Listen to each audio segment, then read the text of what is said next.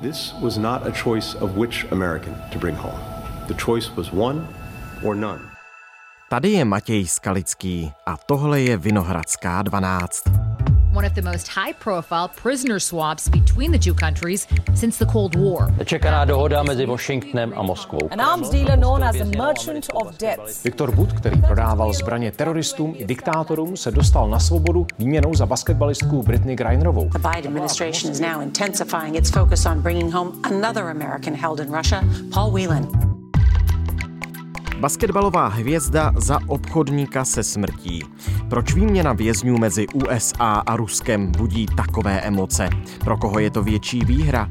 A jak do tohohle příběhu zapadá jistý americký mariňák?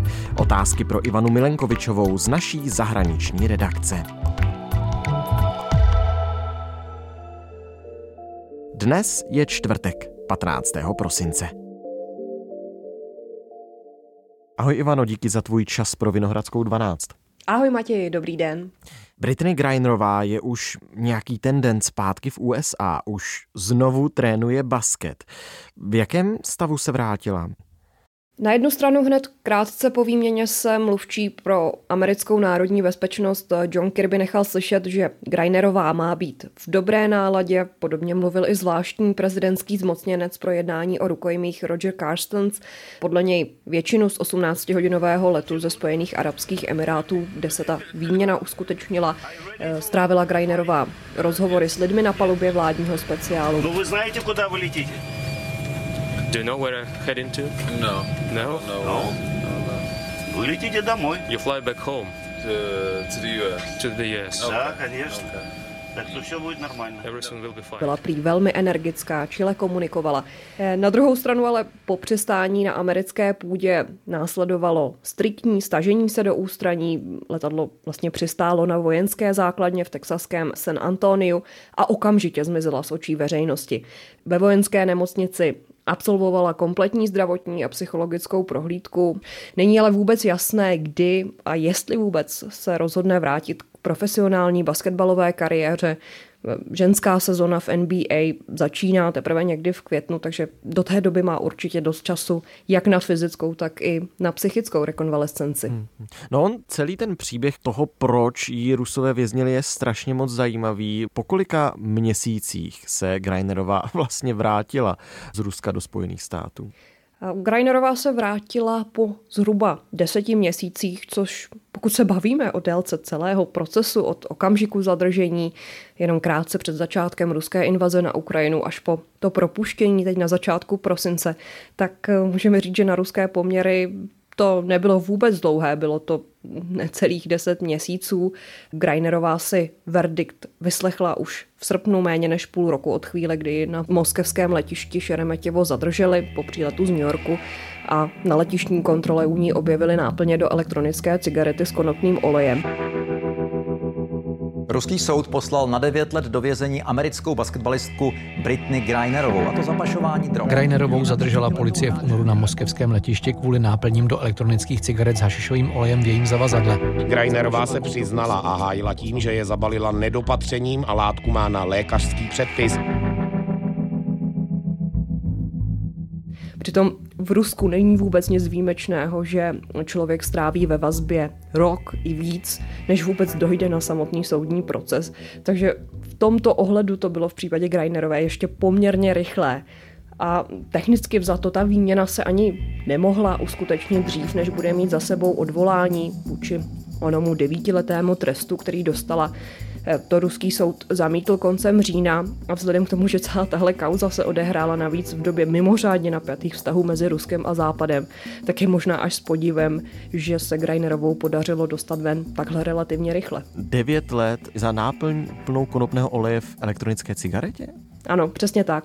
Ona to nepopírala, namítala, že se tak stalo nedopatřením, že si ten konopný olej sebou vzala omylem, když se balila ve spěchu.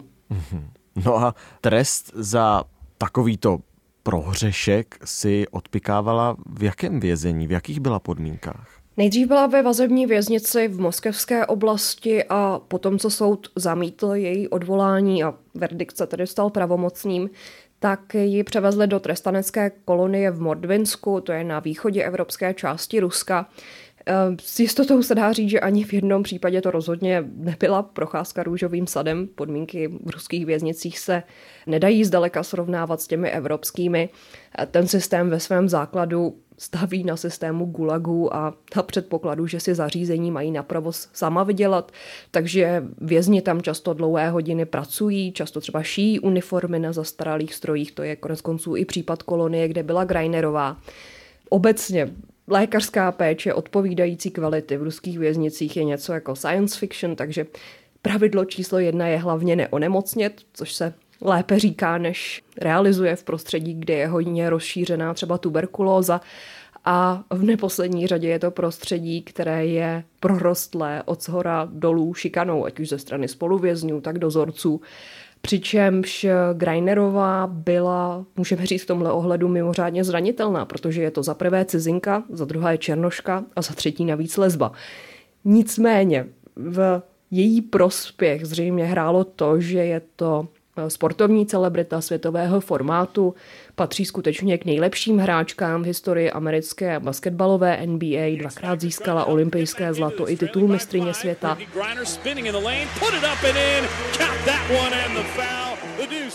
A navíc, i když se její blízcí a přátelé nejdřív snažili případ příliš nemedializovat, tak nakonec rozpoutali takovou obrovskou mediální kampaň za její propuštění.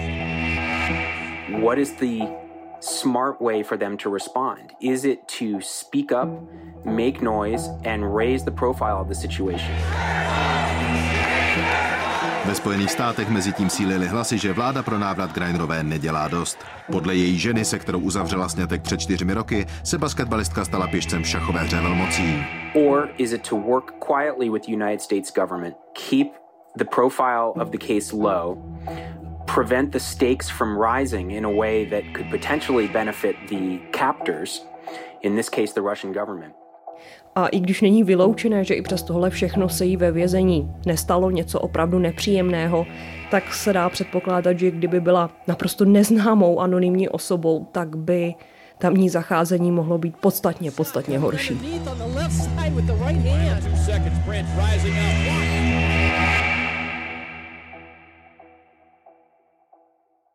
Ten příběh se nicméně dále rozvíjí, je bohatší než to, co jsme tady společně popsali, totiž Spojené státy americké Grinerovou vyměnili za ruského obchodníka se zbraněmi Viktora Bouta. Proč zrovna za něj? To je právě jedna z těch nejzásadnějších otázek, proč mělo Rusko takový eminentní zájem právě na Boutovi. To jeho jméno se neobjevilo zčista jasna v jednáních o výměnách vězňů mezi Moskvou a Washingtonem, figurovalo už roky. Vlastně poprvé se o jeho výměně spekulovalo už někdy před víc než 10 lety. A jak teď po výměně za Grinerovou připustil někdejší poradce Donalda Trumpa pro národní bezpečnost John Bolton, tak jednání o výměně Bouta se vedla i za jeho působení v Bílém domě, a to konkrétně za bývalého amerického mariňáka, odsouzeného za špionáž Paula Whelana. Tuhle výměnu měl ale podle Boltona odmítnout přímo prezident Trump. Nicméně otázkou je opravdu, čím je pro Moskvu konkrétně Bout tak důležitý. Co citlivého, na koho ví, nebo na koho je to důležitý kontakt. Připomenu, že třeba britský deník The Guardian už někdy před 20 lety psal, že Bout má být údajně bývalým agentem KGB, což i kdyby to nebyla pravda, tak se dá předpokládat, že nějaké kontakty na ruské tajné služby nebo sovětské zřejmě mít mohl, protože jenom stěží by realizoval takové obchody se zbraněmi a v takovém rozsahu, kdyby neměl to, čemu se v ruském prostředí říká kryša, střecha neboli jakési krytí na vysokých místech. Ty jsi říkala, že se o výměně Bouta uvažovalo už někdy před 10 lety, to znamená, že on byl vězněný ve Spojených státech už takhle dlouho? Přesně tak, on si ve Spojených státech odseděl něco přes 12 let, tedy zhruba polovinu z 25letého trestu, který tam dostal, ale ze začátku byl vězněný v Thajsku. Americké služby mu byly na stopě opravdu dlouhé roky, byl to vlastně svého času jeden z nejhledanějších zločinců planety, protože dodával zbraně snad do všech myslitelných konfliktů své doby, od Latinské Ameriky přes Afriku, Blízký východ až po Asii, obcházel všechna možná zbrojní embarga podle Belgie technologie, pašoval i třeba diamanty, pral špinavé peníze, proto ostatně ta přezdívka obchodník se smrtí. Ale nakonec po letech skrývání padl do léčky, kterou na něj v roce 2008 nachystali američtí agenti. Konkrétně ho tehdy vylákali do Thajska pod záminkou uzavření obchodu s kolumbijskými povstalci z FARCu, z revolučních ozbrojených sil Kolumbie, na dodávky raket země vzduch. Ale při tom jakémsi imaginárním obchodu ho zatkli a trvalo pak další 2 roky, než Thajsko Buta vydalo do Spojených států. On ten Butův příběh inspiroval například i filmaře k vytvoření Obchodníka se smrtí s Nicolasem Cagem. Asi tak zná Butův příběh široká veřejnost.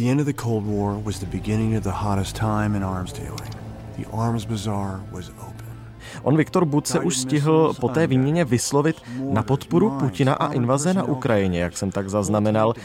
Ivano, dá se možná trochu zaspekulovat, jaké s Butem má Kreml teď asi plány? No, v první řadě ještě na palubě vládního speciálu ho velmi vydatně prohnali propagandistickým masomlínkem, čehož se sám viditelně ochotně účastnil.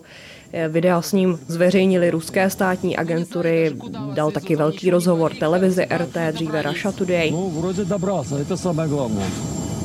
My vás samozřejmě pozdravujeme, горячо приветствуем здесь в России. Ta jeho kauza je totiž hodně sledovaná i v Rusku a má, řekněme, poměrně velký propagandistický potenciál, protože ruští státní představitelé, státní média často a ráda používají heslo, které by se dalo volně přeložit jako svoje přes palubu neházíme, což se tedy snaží demonstrovat právě na jeho případu, prezentují ho navíc jako někoho, kdo údajně neprávem trpěl jenom proto, že je Rus. Snaží se jeho věznění prezentovat jako údajně politicky motivované a jako případ údajné rusofobie. A navíc v kontextu invaze na Ukrajinu But propagandě vydatně posloužil svým prohlášením, že by byl prý ochotný jít bojovat na Ukrajinu jako dobrovolník. Už se ale v jeho případě rýsuje dost možná jiné angažmá. Teď z kraje týdne předseda poslanecké frakce nacionalistické strany LDPR Leonid Slucky informoval, že But se už stal jejím členem, což není úplně překvapivé vzhledem k tomu, že politická kariéra čekala před lety po návratu do Ruska i třeba Marii Butinovou, dneska to je poslankyně za stranu Jednotné Rusko, ale taky si odseděla určitou dobu ve Spojených státech za to, že se nedeklarovala, že je ruskou agentkou, která prosazovala ruské zájmy. V tomto smyslu možná teda nacionalisté z LDPR tak říkajíc vypálili rybník jednotnému Rusku, kremelskému jednotnému Rusku, když ulovili Buta dříve než ono. Ale třeba deník Politico spekuluje, že by se But údajně mohl vrátit i k nelegálnímu obchodu se zbraněmi, zvlášť ve světle toho, že západní země vyklidily prostor v některých kritických afrických zemích, kde to vákuum velmi rychle zaplnilo Rusko, ale samozřejmě i ve světle toho, že Rusko má teď samo problémy sehnat některé zbraně k nasazení na Ukrajině. Výměny zajatců nebo vězňů mezi třeba právě Spojenými státy a Ruskem, ty jsou běžné, nebo nakolik výjimečná je ta výměna, které jsme byli minulý týden svědky? Řekněme, že to není nic úplně výjimečného, byť to není záležitost, která by se odehrávala nějak extra často, ale i navzdory té současné, opravdu mimořádně komplikované situaci mezi Ruskem a Spojenými státy si teď v dubnu třeba obě země vyměnily jiné 2 odsouzené, bývalého amerického mariňáka Trevora Reeda za ruského pilota Konstantina Jarošenka.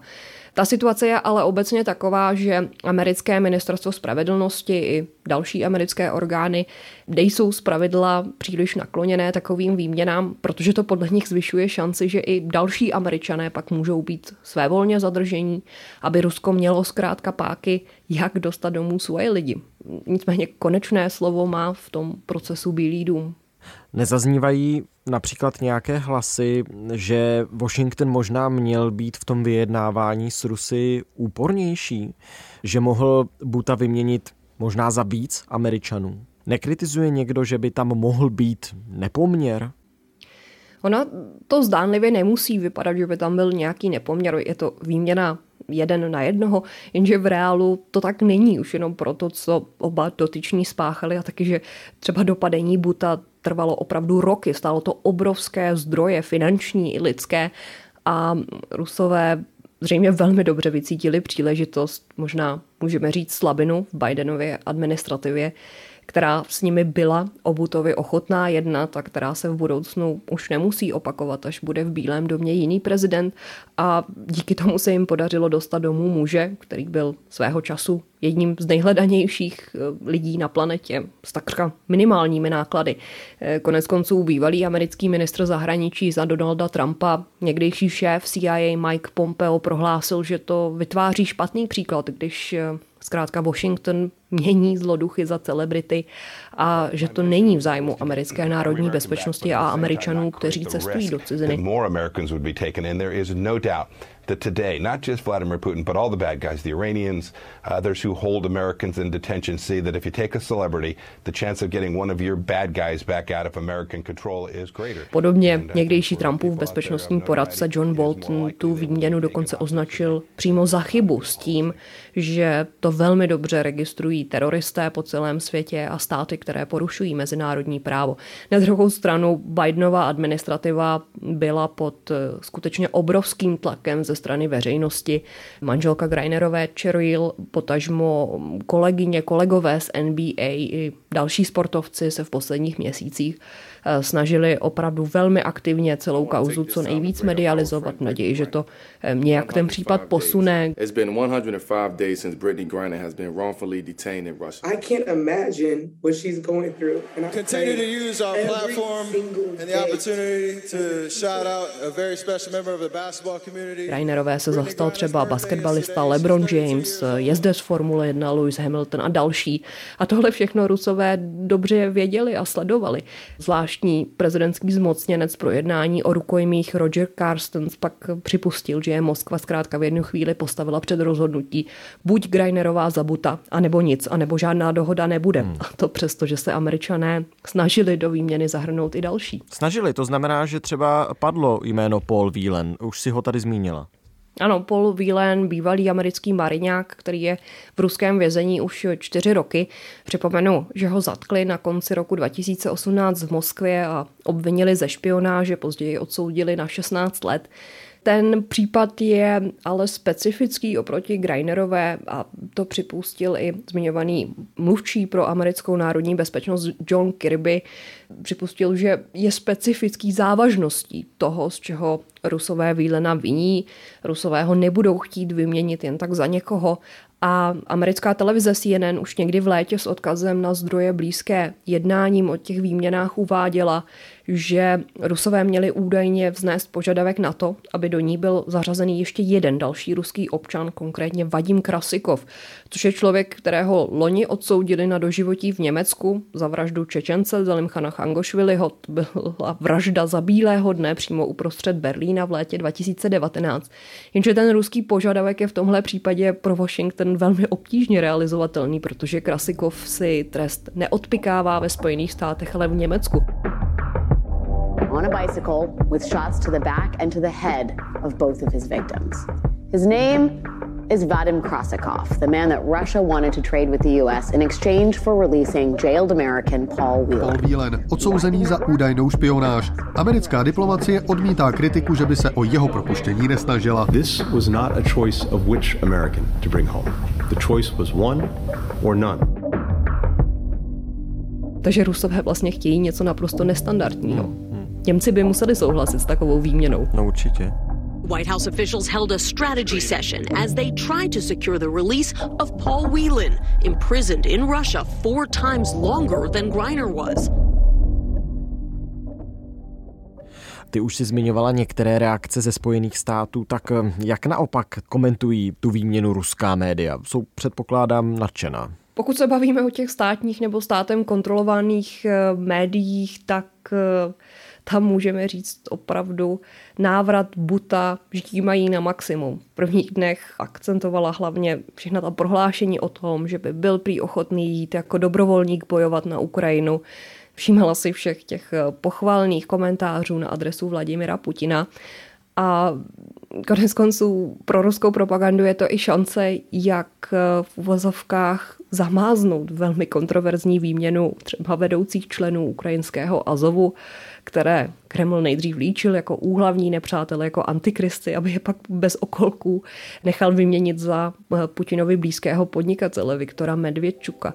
Takže v porovnání s tím tahle výměna Moskvu téměř nic nestála a získala hodně. Ivano, moc díky, že jsme o tom mohli společně mluvit. Já děkuji za pozvání, hezký den. Tohle už je všechno z Vinohradské 12, zpravodajského podcastu Českého rozhlasu. Dnes s Ivanou Milenkovičovou, mojí kolegyní ze zahraniční redakce a naší bývalou zpravodajkou v Moskvě. Vyprávila příběh americké basketbalistky Brittany Grinerové, která se po několika měsících v ruském vězení vrátila domů.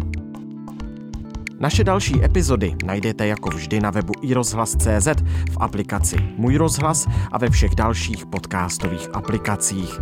Poslouchejte nás kdykoliv a kdekoliv chcete. Naslyšenou zítra.